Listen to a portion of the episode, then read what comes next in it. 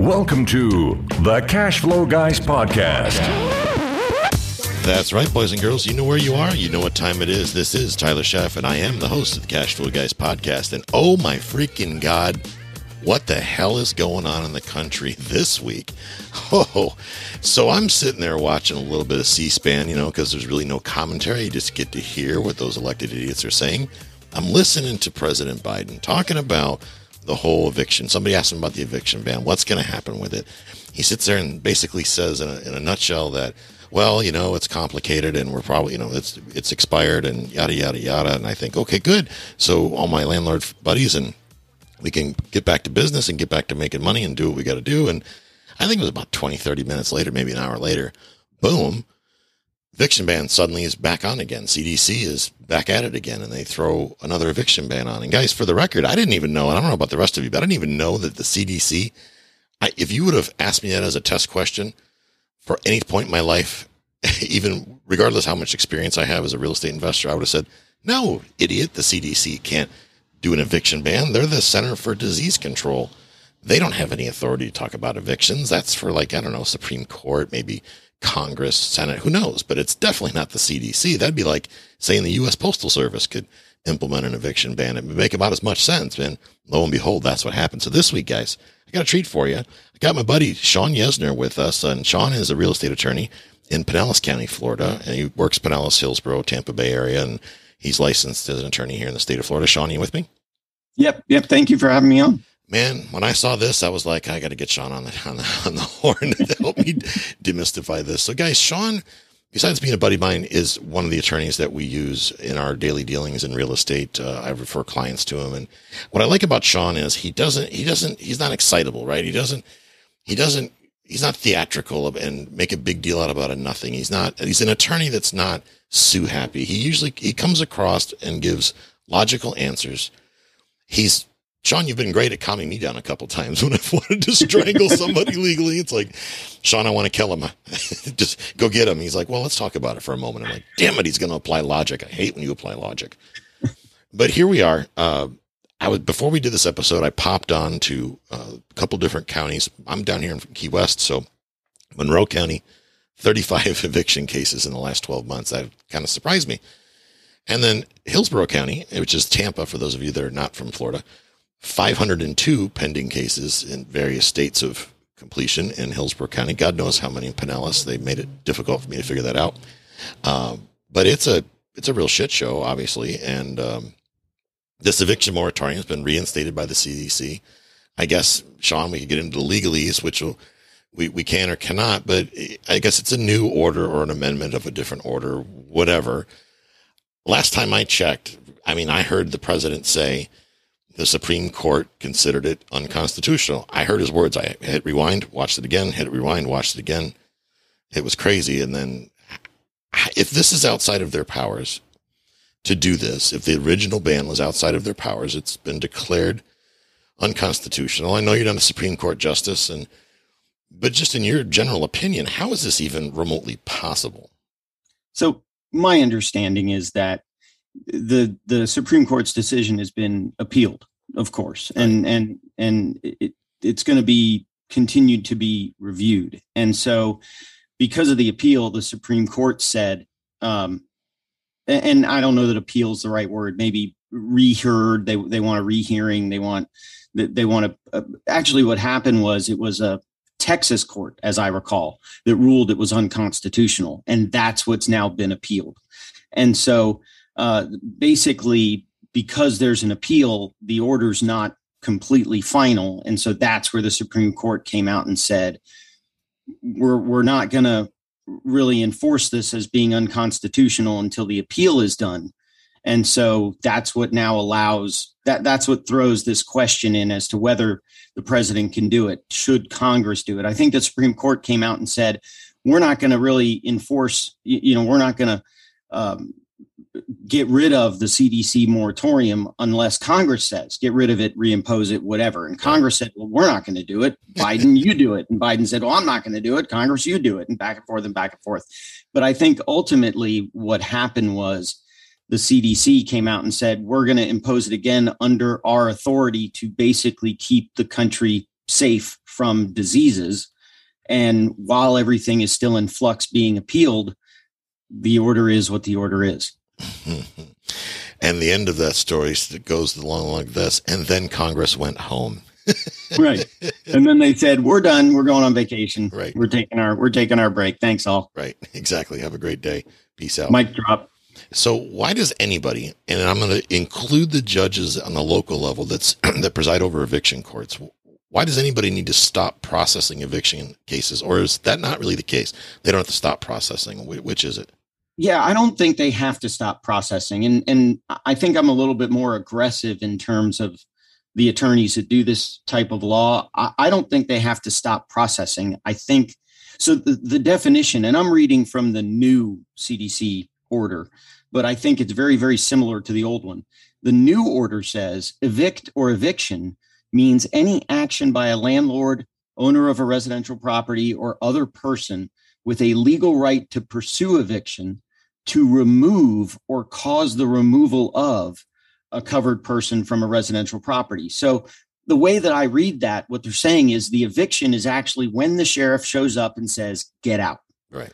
So anything up to that point is okay, is my interpretation of the CDC's um, moratorium here. So the eviction can be filed, the eviction can be prosecuted. I can get a judgment that says my uh, landlord client is entitled to possession under the CDC guideline. I can't send it to the sheriff to force the tenant out.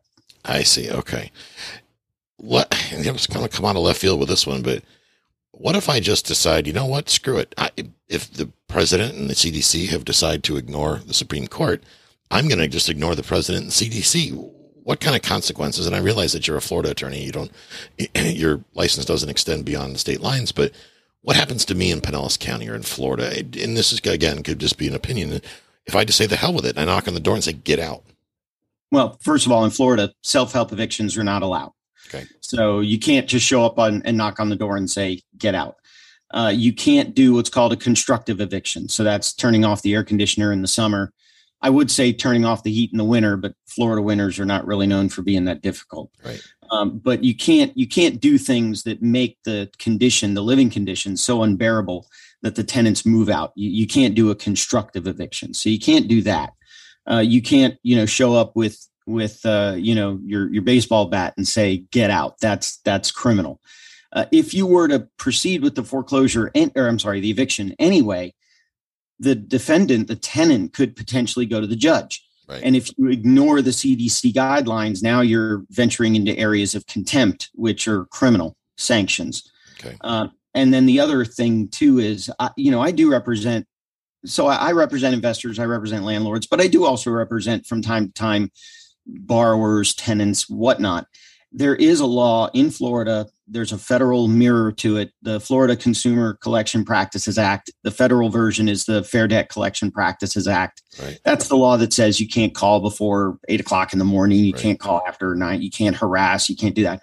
Well, theoretically, if the CDC has this moratorium in place and a landlord says, screw it, I'm going to evict anyway, they may have committed a violation under the FCCPA, the Florida version or the federal version, and could be sued for that. Ouch. It's like they got every angle covered. it Yeah. seems like, can I move in with them? If they leave the door open, can I just go in there and sit down? Sure, it's your house. No, prob- prob- no, that's not my legal advice. Right. What's for dinner? Pot roast. Great. I'll bring the bread. what could go wrong? Although it, it can't hurt to knock on the door and say, you know, hey, you're human, I'm human. We got this issue. We want to resolve it. You know, let's talk it out. There's nothing wrong with that. Right.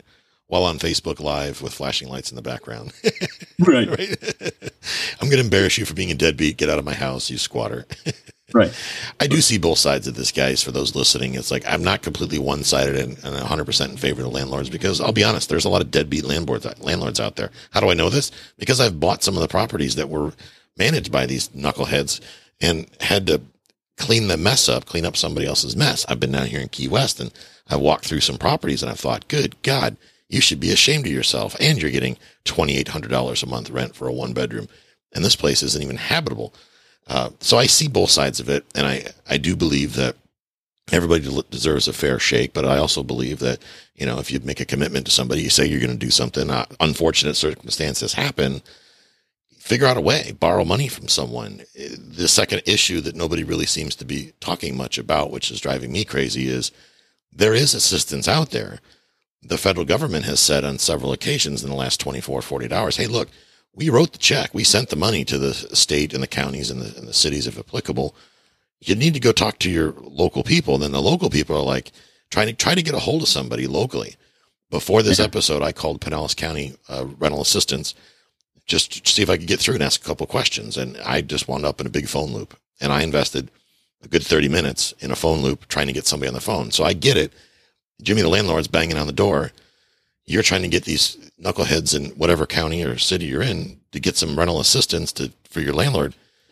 We got to change the legislation. Maybe have the landlords participate and they apply as well, or there needs to be some loophole, or not really a loophole, but there needs to be some procedural change to make this easier for people. Yeah, I've always said that I think that what, what always bothered me was that the rental assistance was only available to the tenants. I said, look, make it available to the landlords. Let the landlords apply for it. Right.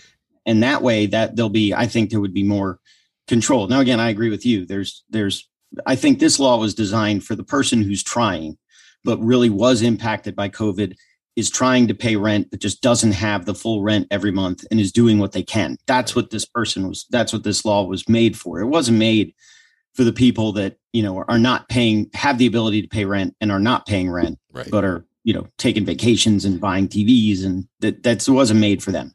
So to be clear, the moratorium applies to COVID, but if you're a deadbeat, you just decided not, you know, you have a job or if if the if the opposing counsel, the attorney or the the uh, plaintiff, I guess in this would would be the landlord can prove that you have the ability or don't qualify for the exemption, then there's still a chance to get an, an eviction through. Is that the case? At least in Florida? Yeah, we yeah we've been successful. Uh, I had I had one person call me today. Her her eviction is scheduled for next week. Um, I had two more writ of possessions go through today, as a matter of fact. So we are we are still evicting people even though the CDC uh, guidelines were in place and right. and are again in place. The the new the new moratorium has a lot of similarity in terms of the criteria to the last one. The only one that it adds is um, that the county that where the tenant lives is experiencing substantial or high rates of uh, transmission levels of COVID. Uh, other than that, the, the two uh, moratoriums are very similar in their criteria, and we've been able to evict people despite, or we've been able to prove that the tenants are not in compliance with those criteria, and and get them evicted. So that's good stuff because I know there's a lot of people. I've talked to people that have called me uh, and they're sitting on the sidelines and they're in a panic and they're all over the country. They're going, dude, what do I do? I'm like, you need to get an attorney involved and find out how this applies to you and your municipality.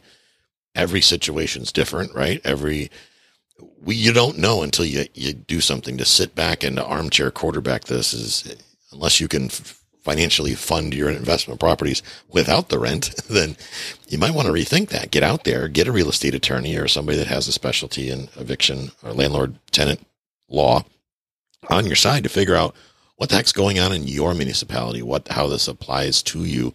And more importantly i know sean some areas in the state in this across the country they do have uh, funding available for landlords that landlords who are proactive can apply for and get in some cases. Uh, that's not the case from what I can tell in Pinellas County, but uh, I, I, know I've heard that's a thing. Now it came from the news, so who knows how accurate that is, but that's what I heard. Um, any feedback on that as far as can, do you need, do you, I guess my, my question really remains is if you get, let's say you get landlord assistance or the tenant pays you, let's say there's, I don't know, six months past due. And for whatever reason, the assistance works out to be four months and there's still a two month deficiency. Is there still grounds to do an eviction? Is the money still owed? Is it waived at that point? Or is there any of that going on or how's that? Yeah. So, uh, two answers. One, one of the evictions that I just had go through was that very situation. The landlord had received uh, $3,300 right. and the, the, rent was $1,100 a month. Right. The landlord received $3,300 of assistance right. uh, that the tenant had applied for. Uh, but the tenant was still, I think, four months behind. And so the five criteria here uh, number one, the tenant has to have used all best efforts to obtain governmental assistance. Well, okay. we checked the box in this case because they got $3,300. Right. Uh, the individual earns no more than $99,000 a year uh, or 198 if filing jointly. This is a person that that we could check uh, that box as well. Okay. Uh, num- number three, the individual is unable to pay the full rent or make a full housing payment due to substantial loss of household income, loss of hours, loss of work, loss of wages, layoffs, or extraordinary out of pocket medical expenses. Okay. So I, I assume if you said, you know, I had COVID and went into the hospital, those would be extraordinary out of pocket medical expenses. Sure. Uh, number four, the individual is using best efforts to make timely partial rent payments that are as close to the full rental payment as the individual's circumstances may permit. So, so they're trying, um, taking into account other non-discretionary expenses. And number five, eviction would likely render the individual homeless or force the individual to move in and reside in close quarters uh, with people that they're not related to. So again, number five, we check that box. But the problem for the tenant in the one that I just got was was number three and four, because the tenant, I actually had the tenant testify that they were able to pay down some of their debts. They were able to, you know, they had taken a vacation recently. They had done, and I said, well, if you're taking vacations and you're paying down debts, hmm. then you're not using your best efforts to make a full rent or as much of the rent as you can possibly pay the tenant testified that they were they testified the tenant testified they were still uh, four months behind they had gotten their job back and they were making money uh, again you know at their at their new job. And so i was able to prove to the judge they're not using their best efforts to pay partial rent payments and um, they're not even trying to make a partial payment. And so for that reason the judge uh, denied their that the, the moratorium applied or said the moratorium didn't apply uh, because under the CDC affidavit, you've got to meet all five. Meeting four of the five ain't enough. Right. And so the judge said, "You didn't meet your burden, Mister Tenant. I'm sorry. I'm I'm granting the eviction for the landlord." Nice. Good for them. And um, you know, the the other thing I wanted to mention too, you said, I think if you're a landlord and you're having problems because your tenants aren't paying you, go to the bank, call the bank. You know, hey bank, I'm trying, but my tenant's not paying me. Can we modify the loan? Can right. we go on up forbearance? Can we do this? Can we do that? So, you know, still reach out to the bank if even if your tenant's not paying you, and see if you can get some help on that end. That's good advice. I, you know, it's easy to overlook that and to skip that piece, right? Forget all about that. It's like you just right. go into a panic. It's like they're going to take my property. Oh goodness. Uh, you mentioned earlier about basically doing your own eviction type of thing. Does that include self representation in eviction court? Can you represent yourself in eviction court? So, two things. Number one, uh, if you have your property in an LLC or even, I think, a trust, um, maybe not a trust if, if you're the individual trustee. Right. If the trustee is an LLC or corporation, or if you own the property in an LLC or a corporation, Florida law says that uh, uh a corporation or an LLC cannot represent itself pro se, cannot represent okay. itself. Right. Um, so you would have to have an attorney in a situation like that. Uh, if if you own the property in your name individually, number one, call me and let's talk about LLCs and corporations and trusts. right but but number two yeah you can. I mean what i do is not necessarily rocket science. Um, so yeah you can but you just need to be aware you know there's there's landmines and and uh, being an attorney is not you know it's not law and order. It's not right. you know it's not a few good men where yeah you don't do Perry you know, Mason. right. So uh, you know this is this is what i do for a living. I know the ins and outs. I've i've handled these hearings before. I've been in front of a lot of the local judges you know, I, you would be smart enough, Tyler. A lot of our uh, clients, a lot of our friends, a lot of our investors, I'm certainly going to say they are certainly smart enough to represent themselves in court, but they make money by finding properties and doing deals and flipping and renting and all that stuff. They don't make money by sitting around in, in a courtroom in a suit and tie. That's that's how I make my money. So well, you know, let let me do my thing. I'll let you do your thing. Here's where the whole self representation thing falls apart for me. For me to be successful, I would first have to be able to look myself in the mirror and say, Tyler, under no circumstances will you allow emotion to take over. If you owe me money, you can bet your sweet ass I'm going to be emotional about it. it's exactly. just not possible for me to keep it together. I mean, you you represented me recently in a transaction with an advertising agency, and I was an emotional. I was like, I you were the first person on my speed dial. I was like, I want to kill these fuckers. And, you know, I, I was mad. And again, you, you you solved the problem, right? You taught me off a ledge and you solved the problem. So, guys, if you're going to represent yourself, eh, understand that the other party is gonna push buttons. I mean, especially if they're what I call a professional tenant, somebody that is really good at the victim trade, right? You don't put any emotion toward to towards it, Sean. I've seen you in your office. I've seen you in action. You know, hashtag Yesner wins. You just ask the right questions, get to the bottom line, and you and you make it happen. I'm not going to have that same skill. Now, could I do that for somebody else? Sure, I do it for my real estate clients all the time. My real estate clients, I've had sellers and buyers want to strangle the other party. I'm real good at not being emotional because I'm not emotionally tied to the transaction. Uh, I know I'm going to get paid because I make deals happen and I'm pretty chill about the whole thing, which is what it takes to make it happen. But somebody doesn't pay me. Like I have, I have borrowers right now for mortgages that haven't paid in a long, long time. So much so that I no longer count on the income. well, thank God the foreclosure moratorium expired because guess what, guys? woo, we're getting ready to go crazy. But which brings me to the next question. Uh, getting past that, there's a lot of people have asked me, Hey man, I've got an office complex and I'm renting out offices do does the CDC thing apply to somebody that's renting an office? No, it only applies to residential. It, it does not apply to commercial. Okay. So what about somebody lives on a boat and they rent a slip from a marina? Can they be evicted? And if you. wow, that's a tough one, isn't it? Yeah, I, I would think.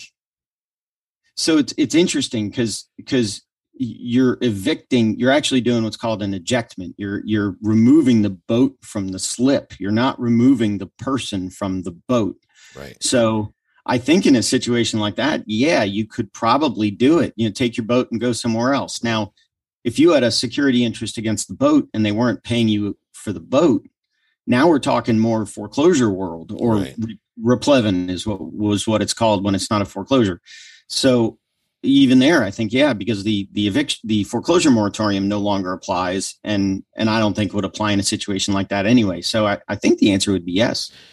And I imagine the same would probably apply. The same logic would apply to like a lot rent. Well, and, and I'll say what when I go into lot rent, there's I see two extremes. I see the RV that's running. You can just pull up the jack, start it up, and drive it away, and just get out because you're not paying, like an RV park situation versus a mobile home where that sucker's not moving. You drive through Pasco County, you see they've been there since 1957 and they're not moving. Right. Um, I would imagine the ones that are permanently part of the lot, this eviction ban, provided they qualify, would probably have some teeth. Is that fair? Possibly, but again, I don't know if that's necessarily an eviction. In other words, if you're not paying the lot rent, so there's there's a separate stat- statutory structure in Florida for uh, mobile home evictions, separate from residential and commercial and whatever. So I would have to double check that. But my gut reaction is that the CDC moratorium may not apply because you're you're trying to get the mobile home out of there plus the person who's not paying you rent. Right. Um, but again, I would be so what I would do in a situation like that is see if there's a way that you can tie it. So uh, another big myth about the moratorium, the CDC moratorium, is that um, it applies to all evictions everywhere. Well, well, it doesn't apply if the lease has expired. It oh. doesn't. It doesn't apply if there's a violation unrelated to the payment of rent.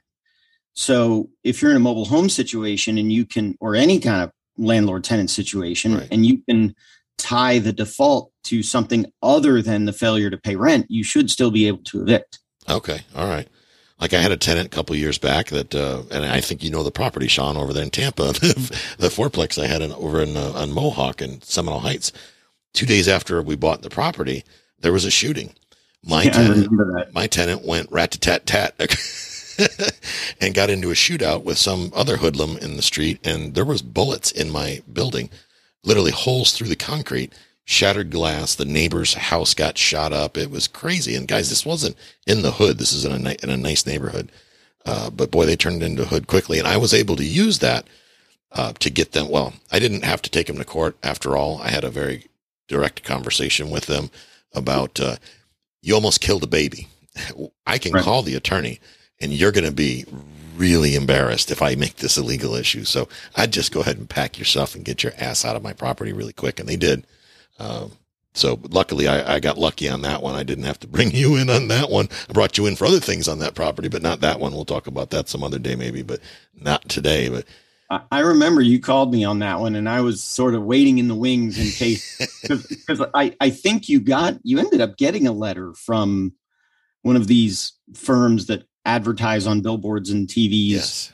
Um, and, and I remember sort of being on the ready, but, but it ended up, like you said, it ended up getting taken care of pretty easy. I'm, yeah, they, they called me. They did like a discovery call, and basically, I'm the owner of the building. I'm like, well, first of all, it happened two days after I owned the property. Um, second of all, your client was arrested for aggravated battery and attempted murder, uh, and you know has a laundry list. So I would do a little inward revision and, and, look inward before you even bother getting me on the phone and talk about liability. And by the right. way, I'm not afraid to lawyer up. they were like, ah, oh, hell, this guy's going to be a pain in the butt. Yeah. But, all right, Sean, thank you very much. Uh, I really got a lot of, out of that. And I hope that those of you listening to the episode take a minute if this applies to you, or if you're thinking about, and this is the other thing is a lot of you I talk to are out there thinking about, I'm not going to do anything. I'm not going to buy investment property because the tenants aren't going to pay. They're going to claim COVID and Uncle Joe and the CDC are going to let them live there for free and I'm going to go bankrupt. And I get it. Trust me, I get it. I'm down here right now writing offers on multifamily property in Key West and don't think those thoughts have crossed my, haven't crossed my mind because they have. But as you heard today in this episode, there are lots of different exceptions to the rule. There's lots of different uh, things and ways that you can make this work. And Sean, thank you so much for taking your time out of your busy schedule to help me through this little debacle as we navigate these these uncharted waters.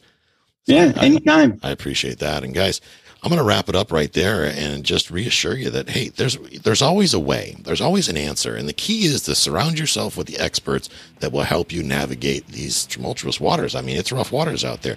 I just had a situation a few weeks ago. I got on the phone, I called Sean and said, "How do we fix this?" And Sean got on the phone with me and we talked it through and we were able to work it out. I don't even think we got on the phone. I think it was a text or an email conversation.